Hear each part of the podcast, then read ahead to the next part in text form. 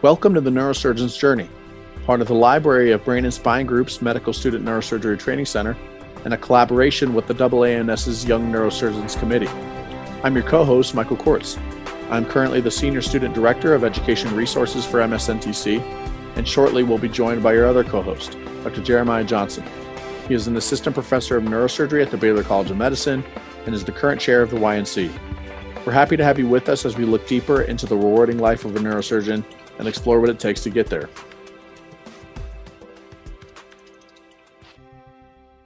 All right, welcome back to the Neurosurgeon's Journey. Dr. Johnson, good afternoon and happy Friday. Hey, it's good to be here. How are you? I'm doing very well. Busy, but busy, but well.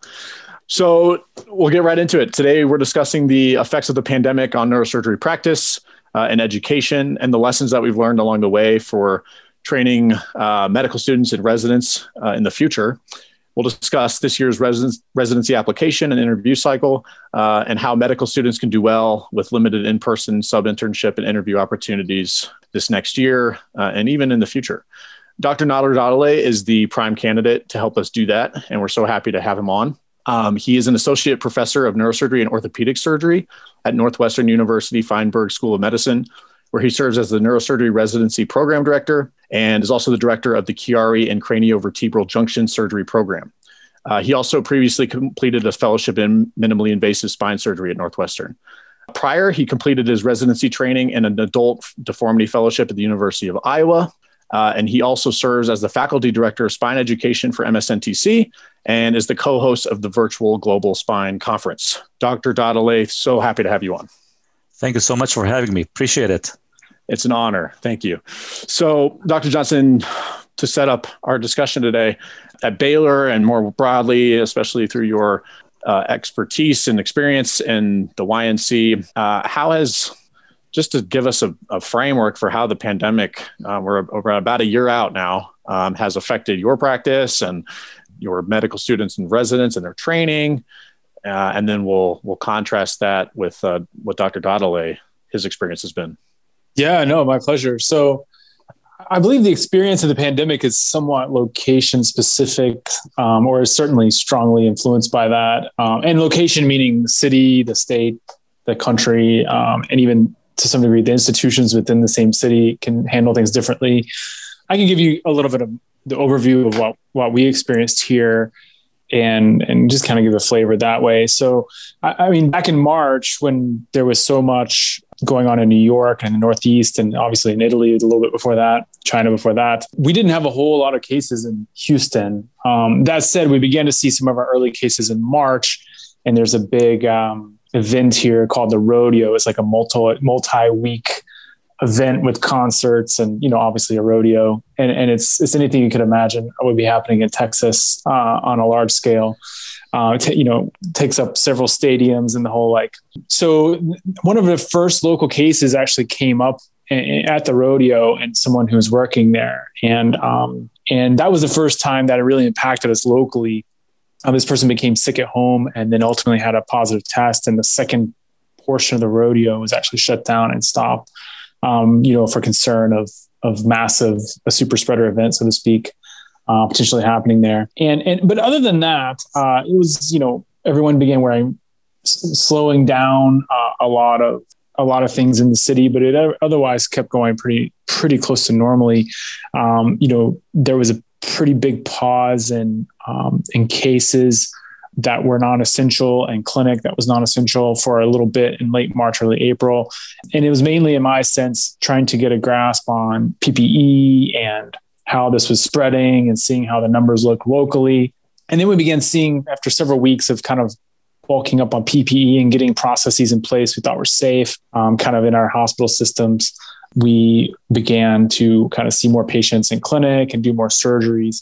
Uh, and that went on through May. And then in June, locally, we had a, like a, and even into July and somewhat into August, had a big spike uh, where the ICUs began to fill up here, several months behind places like New York, and uh, even had several bouts where we had to um, halt elective surgeries due to, you know, just the different rules they had in Texas regarding how many beds you had to have available for COVID patients. And so that peak, so to speak, waned. And, um, and in the fall, we began doing not only a few weeks of really limiting elective cases that I recall, In the fall, we began to go back to more normal, again with all the you know mask wearing and safety. And then um, and then over the holidays, it became you know a lot of numbers again. And although we didn't, some of the hospitals I work at um, or I'm aware of did slow down elective surgeries due to ICU bed capacity issues. Some did not, got close, etc. But by this time, we had a good process in place for COVID testing, pre-procedure, and these types of things. Um, so that's kind of just how this went. So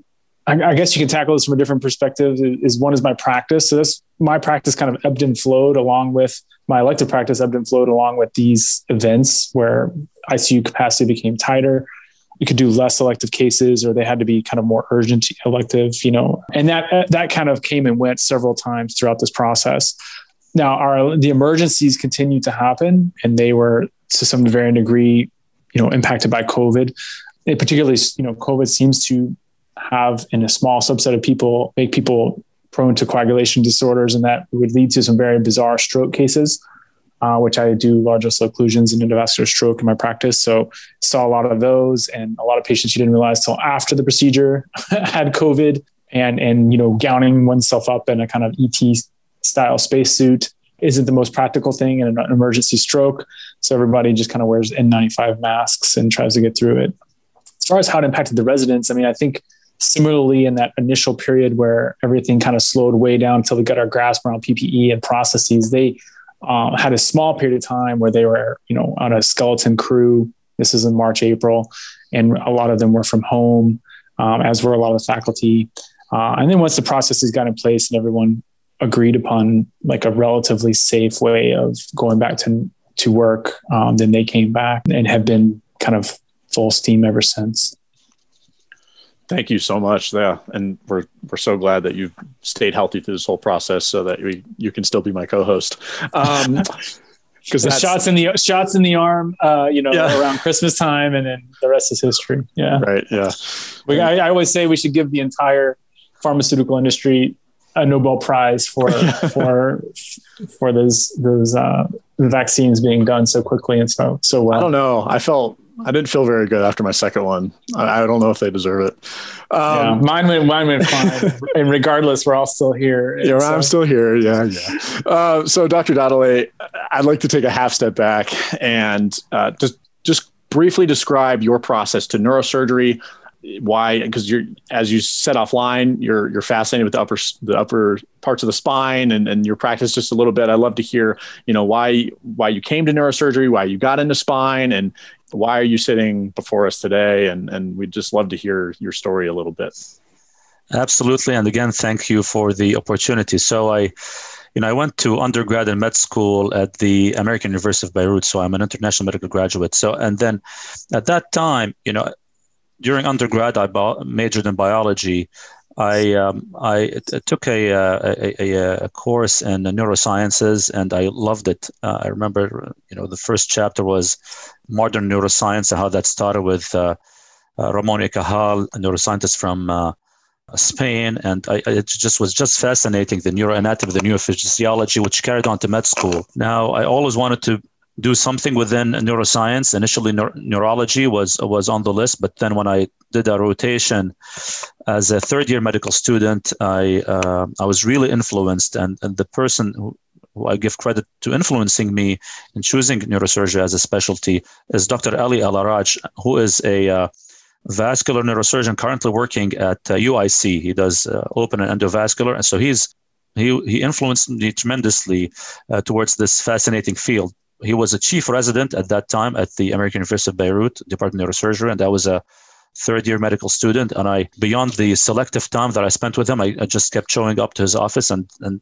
you know following him around during rounds. And his stamina, his charisma, his work ethic, and uh, the case mix and the pathologies that uh, that uh, we treat as neurosurgeons really fascinated me at that time. I said that's what I wanted to do because I saw thought that the uh, it's pretty intense. The outcomes are excellent uh, when you do a good job with these patients and make the correct diagnosis and uh, do the right thing for them. And it's pretty rewarding. And I like the stress and the intensity that comes with it. So that's what I wanted to do that. And then I trained at the University of Iowa Uh, initially, I wanted to go into um, do something either within epilepsy or functional, but then you know everyone gets gets influenced by a mentor, and my mentor was Patrick Hitchon. He's a spine surgeon, and got to work in his biomechanics lab, and I loved you know the spine biomechanics aspect of it, and at that time, also minimal invasive spine surgery started to become more popular, and I learned a lot of these techniques from him. And I just love the pathology, the um, anatomy, the localizing where the pain is coming from or where the deficit is coming from, and uh, addressing it. I, I love that about spine, so I, that's why I wanted to pursue further training in it, and did a fellowship with Rick Fessler, Richard Fessler, who is another mentor of mine, and also Tyler Koski. Uh, learned from both, and I stayed on faculty at Northwestern. Uh, my practice is 100% spine right now, and I, I like treating my patients and um, and, and um, do my best to give them the best outcome possible. That's great. It's it's uh, it's a good sign when you use the word love as many as many times as you did. so how for especially you know as your as your role as a PD, um, how, you know Dr. Johnson talked about the ebb and flow. How how did you assess the impact of the last year on your residency on your residents uh, and med students, and and um, what challenges did you guys have to overcome? Uh, and then what did you uh, what lessons did you learn for the future um, as we move hopefully beyond the pandemic as soon as possible? You know, I mean, the, the pandemic happened so fast, and uh, we didn't have previous experience from of how to address these issues that you uh, mentioned, and we'll also you know, talk about them a little bit. So, you know, we, we had to come up with plans uh, on the fly, and uh, uh you know, initially when, when the pandemic started, the questions were ex- existential, like beyond training and beyond. It's like, are we going to survive this? I mean, there were so many unknowns, and you listen right. to horror stories and you're on CNN eight hours a day. So the, the mindset then it's different than, than now. We know much more about the virus, and uh, we know that there are things that if we do, we'll you know be able to survive and, and do well. You know, basic things, hand washing, using PPEs, and and then now the vaccine. But back then, you know, we started with an existential question. You know, we started talking like should should we write a will? I mean, what should I like? Think think about my family. I mean, what if I get the virus and I don't survive because of these horror stories? But then, thankfully, fast forward, that never happened. I mean, I mean, it happened, but but to a lesser degree uh, than what we anticipated. Now, the uh, you know the pandemic impacted us in so many different ways. From a patient perspective, you know, we think about of our patients and we're always uh, patients uh, proponents and i want the best for my patient. My patient needs to get the best care possible. We never thought of of the common good or you know from a utilitarian uh, perspective. It's like my patient comes first. You know it doesn't matter. We had to change that mindset. We started thinking about like society as a whole you know covid patients. You know we need to stop elective surgery which is very hard. You know elective surgery based, what, what that does even mean? Patient has neurogenic claudications or uh, significant morbidity because of that. They can't function, but that's considered elective surgery. We had to stop that. Patients with myelopathy, urgent surgeries, we had to stop the, those too. We just avail ourselves, we availed ourselves towards emergent surgeons. So from that was a bit of a struggle, obviously, but um, we had to do what's right. Uh, you know, accommodate patients with COVID, with uh, surge capacity at an institutional level and that was in Chicago here in Illinois. Was in the, the first wave was in uh, March. Uh, we stopped uh, clinical operations in terms of elective surgeries uh, March 17th, and this carried on until May 1st, approximately, or beginning of May, where we started to com- book more elective surgeries and even address urgent uh, situations.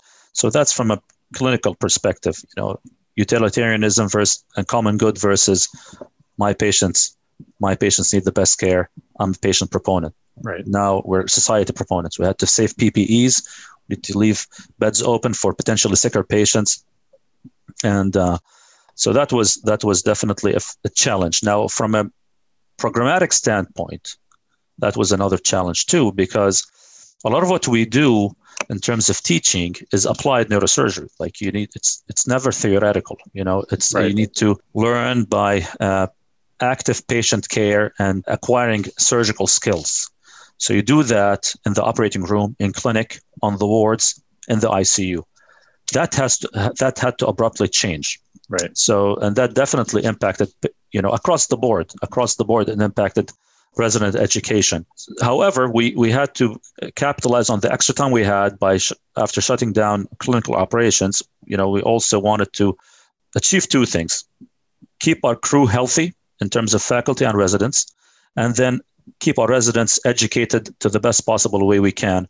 Given that, given the challenges with with no clinic time, no elective cases going on, especially in spine, cranial came next, and then definitely vascular. Most of uh, the vascular emergencies continue to happen because there's no way around around that.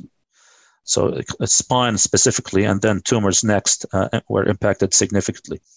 So the challenges that remained were like, okay, self-preservation. We ran on a uh, skeleton crew of residents. We altered our way of uh, seeing patients and consults. So you know, if a patient is COVID positive and they have a trivial pathology, not trivial, not to belittle it, but like let's say compression fracture that's stable, you certainly don't have to see that patient face to face. You know, we, we had a, we had to also provide them with PPEs independently. The department purchased PPEs because these were scarce as well. But uh, our hospital in general did a good job with that, actually, thankfully, and credit to the leadership here. And the, so self-preservation and then continued education. What the uptick was significantly with virtual education it went from zero to like 100%. All our educational opportunities became virtual.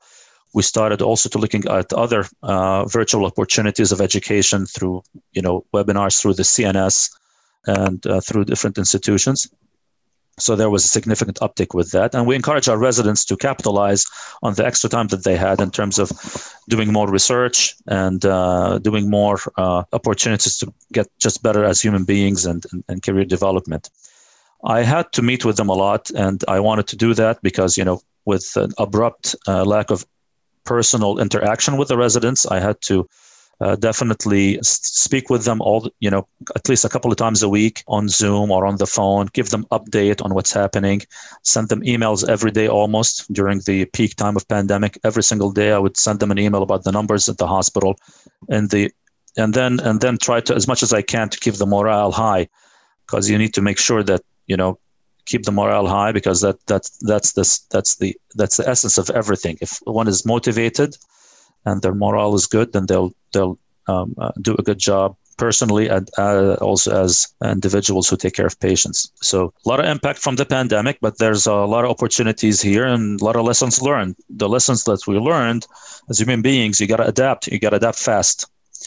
And this is something that, uh, as neurosurgeons, we we have, I think, the skills to do that because a lot of the decisions we make is on the fly. We use sometimes uh, we don't have sometimes too much time to think about what to do next. We you gotta right take the right uh, make the right choice, make the right decision on the fly, use some heuristics, some previous experience, and you need to move forward.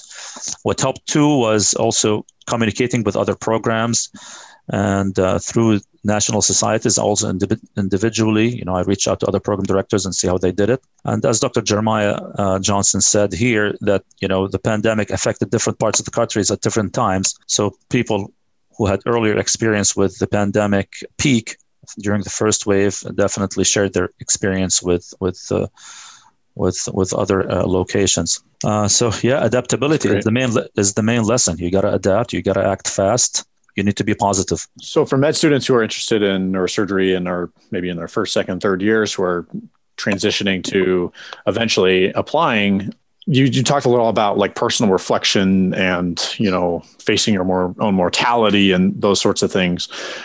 Do you feel like that's something that med students should be doing? You know, let's say five years from now, pandemic is mostly in our rearview mirror, and we're we're back to status quo. If, if hopefully, um, is that something that we should look for in our candidates more? Like med students should be fostering that idea, you know, thinking more introspectively and deeply about, um, you know, why they're where they are and, you know, trying to take the next step. Because I think we get so caught up in the rat race where it's like, you know, what's the next thing? Okay, step one, then step two, then you get your residency spot, and then you're taking your written boards, and then you're in your research year. It's like, it's always very like the next step. But I think this this year, as all the challenges that it's um, obviously shown us is the opportunity to take a look inward. And, and I'm wondering if that's something that you want to elaborate a little bit more on for um, students who are younger and coming into this profession to think about some of these qualities that we're looking for uh, in future neurosurgeons. That's that's uh, an excellent question. Now, I think just to take it a step back, I think the beauty of our specialty as physicians in general, and then neurosurgeons specific, is the is the, it, it's planned, right? Like they're like I like that. I like that about you know it's it's it's it's not it's known what you need to do next, and it's predictable. And now there's almost a playbook on how to get into this field, and I love that about our specialty, about medicine in general. You undergrad, then you go to med school and what's next residency what's next fellowship potential what's next a job so that that predictability uh, is is excellent now uh, now at that at the same time you always want to be also well rounded in terms of having a purpose in life you know you need to say okay what would make me happy? What's my purpose? And, and work towards it. And uh, and that's one thing. You don't have to think about your own mortality. I mean you know that's nothing like uh, you know I, am a positive thought person. I think if you think about that you know and, and, you know grim thoughts and and it's they're not necessary because you can't change too much about it to be honest. You just you want to think of your plan be positive and execute execute and achieve your goals that would make you happy everyone goals are different everyone's happiness what makes one happy is, is different and i think you got to enjoy the process not the end result necessarily you got to enjoy the process every bit of it especially if it's challenging. So I think I think um, when you have extra time, obviously start reflecting. Uh, but you've you know, but some but most of us don't have too much time, and you know you need to kind of check the boxes and uh, try to do the best you can with everything you do. You know, t- spend time with the family. Uh, do your research, take care of your patients, educate the residents, and and that's good. It's good to be busy because it kind of sometimes uh, in, in, in, situations where it's um, a bit challenging keeps you busy and doesn't give you that extra time where you're thinking you have negative thoughts. What I was inspired by our residents and our medical students, to be honest, because they stayed focused on the game. They stayed really uh, engaged in uh, in different things. You know, um, research, self education. Uh, you know, still taking care of patients and and um, and I said, man, so they're not so much consumed with the pandemic as much as I am, and uh, and I learned that from them. It's like, man, look at these they're young and uh, energetic and uh, and they're super positive. So that that brought my morale up. So, so morale matters. absolutely. So it's like man that, that's that's good. So so i think uh, staying focused on the game and having a purpose and achieving it and then things that you can't control things you can control you don't want to think about. You think about things that you can control in life i think in general. So i don't look for for like i don't see like thinking about one's on mortality. I don't, I don't think that's a pre- prerequisite in in in, in uh, joining the field of medicine or neurosurgery. That like, I think uh, we're all about wisdom here, Doctor Dahdaleh. So yeah, thank you for, for thank you for uh, doing that. sure thing. so, Doctor Johnson, um, talking about virtual education, the, you know, obviously that's that's how we're doing this podcast. It's how MSNTC works. It's how you know the YNC does their webinars, the virtual global the uh, spine conference um, I know Dr. Ben Doc does his Circle of Willis thing, and the CNS, and all these play, all these are organizations are looking at improving the virtual education opportunities. How do you think this will continue going forward um, once things are able to open back up for in-person opportunities? That's a great question. I mean, I think the online virtual learning and communication it would just happen to be perfectly positioned the pandemic and zoom's availability right uh, you know, we probably would have done something similar with some other platforms, but Zoom is a really excellent platform that happened to be available at the right time, right? It's a little um, too convenient, probably. Yeah, and, and, it, and, it, really it really helped a lot because the functionality of it um, specifically um, is really excellent for what we needed to use it for, which is webinars and communicating on large scale with a seamless way of doing it. And I hold no stock in Zoom, FYI. But that said, I think that that gave us the opportunity to make a real positive leap forward in education in many realms, including neurosurgery during the pandemic. I mean, everyone sat down and focused on communicating and educating online. And, and, and with video, it's of course much better and, and more rich than just with audio or uh, alone if you know video wasn't available. So I think I think that was one of the real silver linings of this entire process in my mind now looking kind of back as we are kind of slowly hoping getting towards the end of the pandemic. So i think that this is a real, real renaissance of online virtual learning. Many groups as you outlined within neurosurgery have taken advantage of it if not almost all of them. I think has almost like been a democratization of, of information, which I know is kind of what you and I have talked about about the podcast and as well as in our webinar, which is to allow the free flow of information and wisdom from multiple generations of people in our field um, to the ones below them and um, and kind of make up for some of the gaps that may exist where people have variability and mentorship and availability of that uh, of these resources so I think online education and virtual education obviously boomed in the pandemic, and I, I, expect it to continue to play a very prominent role for the reasons I previously stated going forward. I do think in-person education will return and will still be important, particularly hands-on type courses. And uh, there's no substitute for meeting people in person and networking. And so I think that will happen as well. But I, I think there's always going to be a role for not having to fly across the country to learn something. I, I think that will be one of the great benefits to not only our field, but probably many others um, from having all these online resources boom during the pandemic. How about you, Dr. Dahdaleh? I know with the virtual global spine conference um, and MSNTC, you get uh, also a, a, unique perspective. I'm curious what your thoughts are. I absolutely along the same lines. Uh, you know, virtual learning is here to stay. Like telemedicine is here to stay. And in general, you always you want you would love to have options. Like optionality to human beings is important. Like you need to have options. You need to have options for patients to see you in person or at least connect with you through telemedicine. Same thing in terms of learning. The more options you have, the better. Uh, virtual learning is here to stay. Definitely would not replace in person, but is here to stay. It connects people from across the globe. I, I, I, uh, through these opportunities you mentioned, uh, virtual global spine, and the endeavor that we're doing with you, the uh, training camp. You, we, we, I connected with a lot of my colleagues from across the globe that I didn't know, and uh, and, and that was definitely one of the major advantage. I'd like to say advantage of pandemic, but definitely that was silver lining, and it's here to stay. And I think uh, it's convenient. Usually, if it's a podcast or it's a webinar for an hour, you don't get uh, Zoom Zoom fatigue or anything like that. So it's efficient and you can go always back to it and um, and watch it again. Uh, uh, you know, if it's stored online, so it's definitely uh, a platform of education is that's here to stay, and we should keep at it. Like we should not. We to. You know, I love the word that Dr. Johnson mentioned: renaissance of of of virtual learning. It's true. It's a true renaissance. It existed before, but it's definitely rebirth and it's here to stay. I'm a very I'm a proponent of it, and uh, we're lucky, as uh, Dr. Johnson mentioned yourself, that we had the capability of doing that in 2020 uh, with the technology. Like uh, I can't imagine that. Let's say the pandemic happened 10 years ago. What would we have done?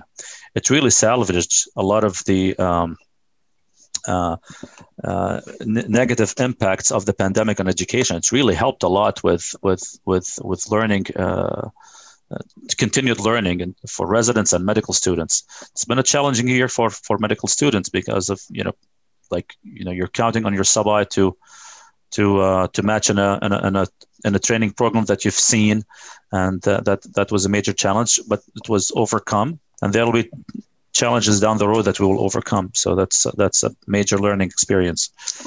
You know, but like at the end of the day, it, you know, virtual learning, telemedicine are here to stay for sure. So Dr. Johnson said that it's good that we don't have to fly across the country to do something. And obviously, the next wave of um, sub I's and interview season that we just finished uh, an application season, but it's I'm sure you know it's already underway for the next year. Um, and so, D- Dr. Dahdaleh and Dr. Johnson, the lessons that you both learned um, through this, you know, basically completely online uh, application season. Um, I'd love to sit on this for a little bit and just get your thoughts and how students should maximize this next year uh, and going forward, because there may be things like you said that that continue, whether it's virtual interviews or, or, or otherwise. So to start, you said, you know, Dr. Dahdaleh, that you want to match at a program that you've seen and or that you know at least you know that you and you feel comfortable with. Um, a lot of trainees are happy just to match anywhere, but um, in this virtual environment over the last uh, you know six months to a year where we've done this all virtual. How do you do you how, how do you think it went? Um, I know I'm sure we, you guys overcome a lot of ch- challenges with interviewing applicants via Zoom and only having the one sub I how do you think it went? What do you want to keep moving forward? And what things do you feel like need to be still addressed um, for future application cycles? Briefly, I mean, I think uh, given all the challenges and uh, the lack of sub internship, uh, it went overall well. You know, to be honest, that's at least uh, for our program, and I'm sure programs across the country they're very happy with who they match. We're really thrilled of who we matched here, uh, the three uh, very talented medical students. Now, in terms of an applicant matching a neurosurgery program, we here assume a holistic approach. So we look, we don't look at only board scores or only research you know and we weigh in multiple things multiple things like board scores performance in medical school research experience and also recommendation letters and if you want to see if you want to the way we think about it okay what weighs the most what weighs the most for an applicant to get an interview is actually the recommendation letters like these we value the most because we're a small community everyone knows who's who and you know there are you know we, we trust each other and and, and we want excellent talented uh, medical students to our to our neurosurgery community so the application process to get to get to an interview was impacted by the fact of we didn't have the opportunity to have a lot of sub-Is. We have our we had our internal sub-Is, but but that was about it. So we really heavily counted on the letters of recommendation to maximize one's chances down the line in terms of matching in a program. You gotta you gotta get good letters of recommendation through any opportunity you have. Like if you're doing your home program one or two months, upcoming, I think we're having.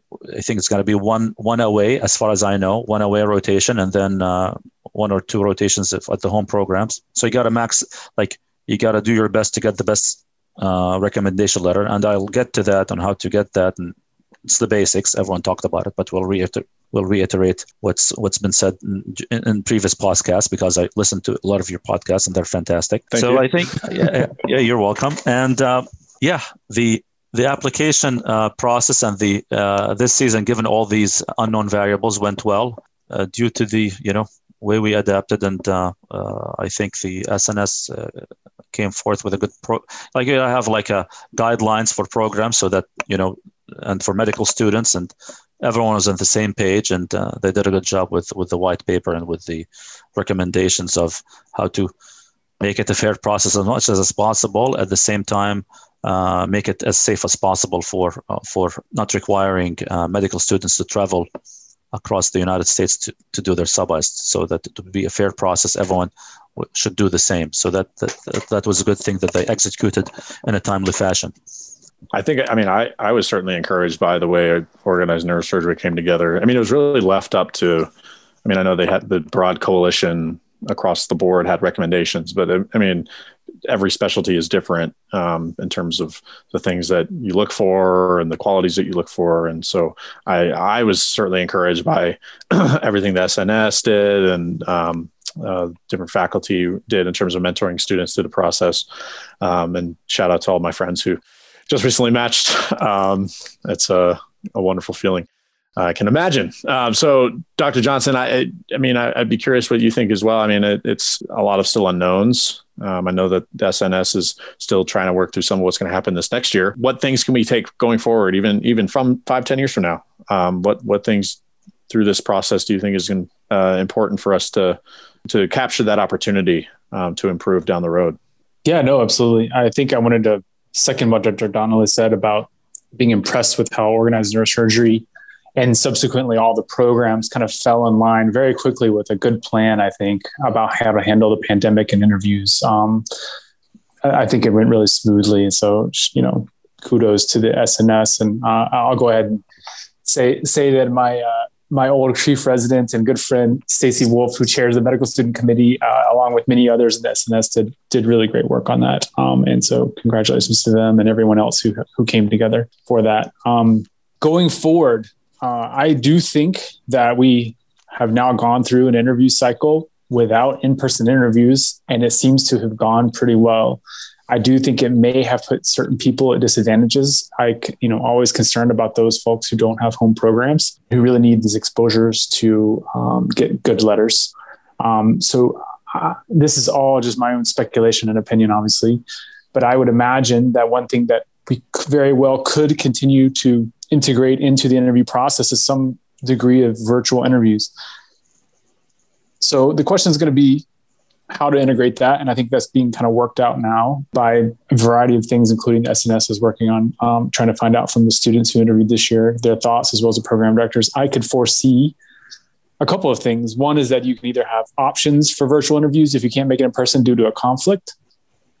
I could see having a first round of interviews being virtual and then a second round when you're really serious about 10 or 12 candidates being in person. That saves cost and expense and everyone from having to fly 30 cities, et cetera. Uh, you know, some people get up to that many interviews and exposes as many you know applicants as possible to as many programs and vice versa. I think that would be a nice way to go about it. Uh, personally, um, I think I think that there's no question in my mind that there needs to be open season, so to speak, for sub-Is. I mean, I think people need to do those. I think they need to ex- be exposed to neurosurgery at least two months, if not more, if they choose to do so. Is particularly the people that need to get letters um, that don't have home programs or people know them well over, longitudinally over their first three years of medical school.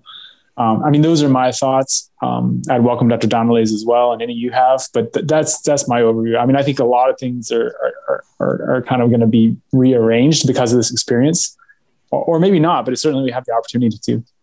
Yeah, what do you think, Dr. Dahdaleh?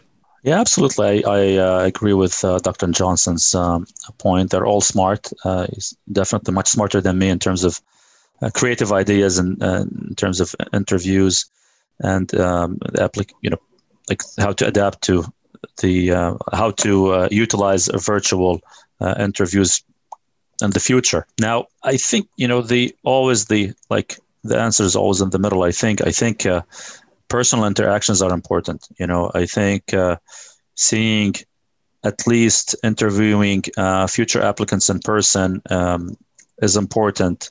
Having them experience what the program has to offer live is important.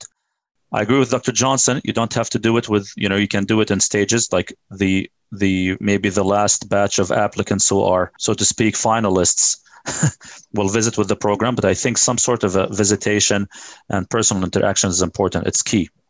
I think uh, plus the sub-I experience is really important. Like these days, like you have like to get.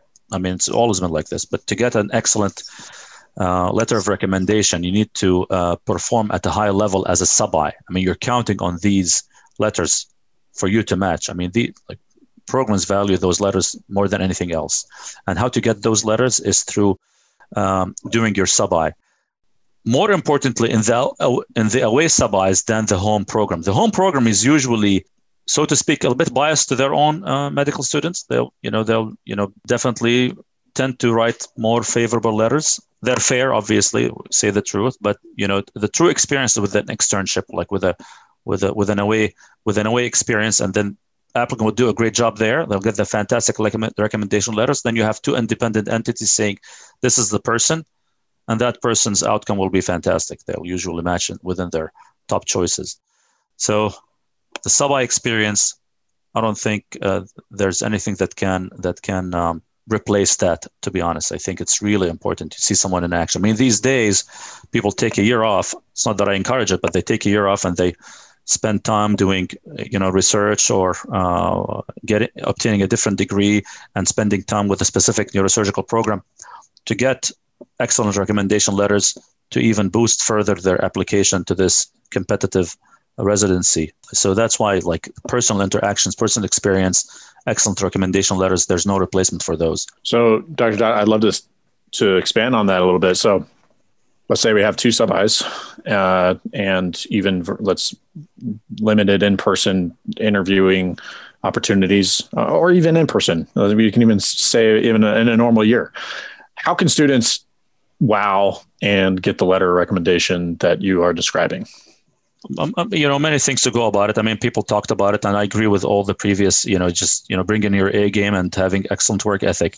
Think first of all, you got to pair yourself with an excellent mentor that uh, a neurosurgical mentor that would uh, you know share his, his, or her experience, avail their time. So pairing with a mentor is really important uh, in, in, in, this uh, uh, journey of becoming a neurosurgeon.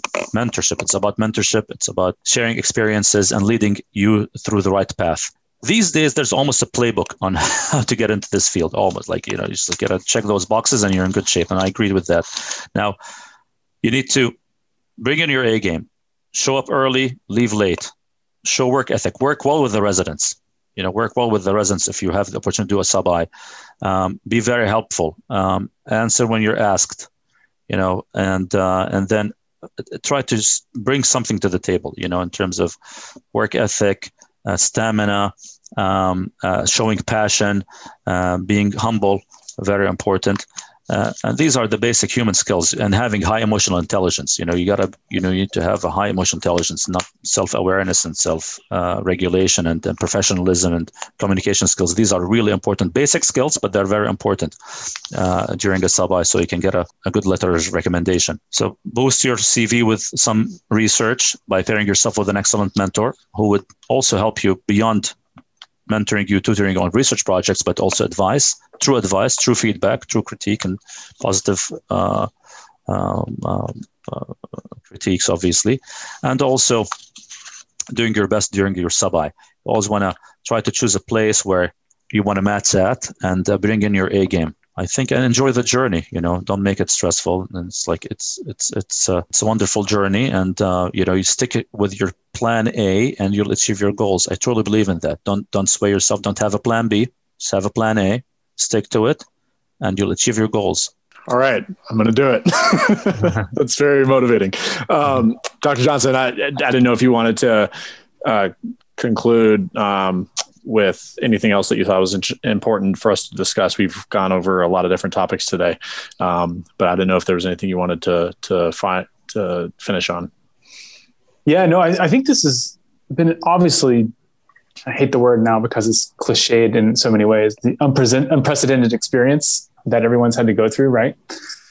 But I do think that the the smart you know the smart people have adapted, and I, I, I would say that our field has has done that well, both through the interview process, um, through many many institutions and hospitals adapting to this, departments sorting out how to handle the residents, the students. And so I think anytime there's a shock to the system, there's opportunity for innovation and for change. Um, and, and I, and I welcome that. And I think that we've seen a lot of it and um, I look forward to kind of seeing how it continues to evolve going forward. And uh, you know, there's like a kind of a famous Charles Darwin quote, like uh, um, you know, the, it's not necessarily the strongest that survives, the ones that are most adaptable to change, right? And um, and and I think that hopefully, as a field, we can come through this better in the end. And and maybe some of the things we talked about today with sort of the evolving um, you know interview process as well as in, you know the boom in education as we talked about um, virtually connecting ourselves across the globe to other neurosurgeons uh, via webinars and educational resources. I mean i think that maybe that's the um, the real gold that's come out of this experience.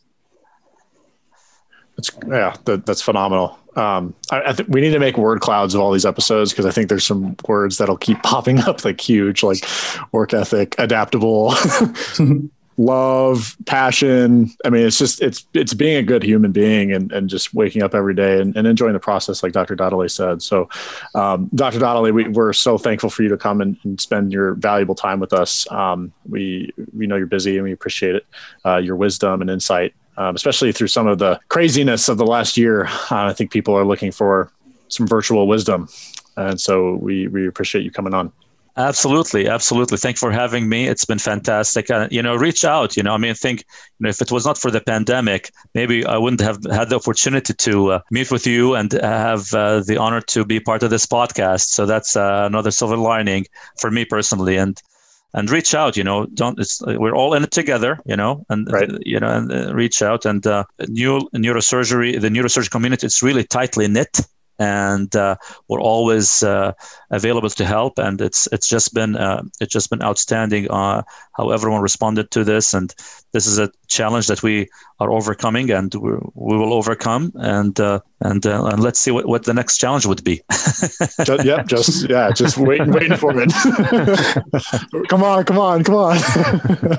All right, thank you so much, guys. You're most welcome. Appreciate it. Hey, if you enjoyed this episode Please subscribe, follow, and leave a comment in Spotify, Apple Podcasts, or wherever you get your audio content. Make sure to follow MSNTC and the YNC on Twitter, Facebook, and Instagram. And check out our webpage at neurosurgerytraining.org slash TNJ. where you can find other episodes and links and resources related to today's conversation. Be sure to check out the YNC's webinar series and visit their webpage on AANS.org. If you have comments or ideas for episodes, or would like to join us to talk about anything neurosurgery related, our email address is tnjpodcast at neurosurgerytraining.org. We'd love to hear from you. Finally, I'd like to thank Matt Rosenthal, one of our fantastic MSNTC volunteers, for helping with the editing and processing, and also thank all the fabulous people involved in this project. Have a great day, and we look forward to next time.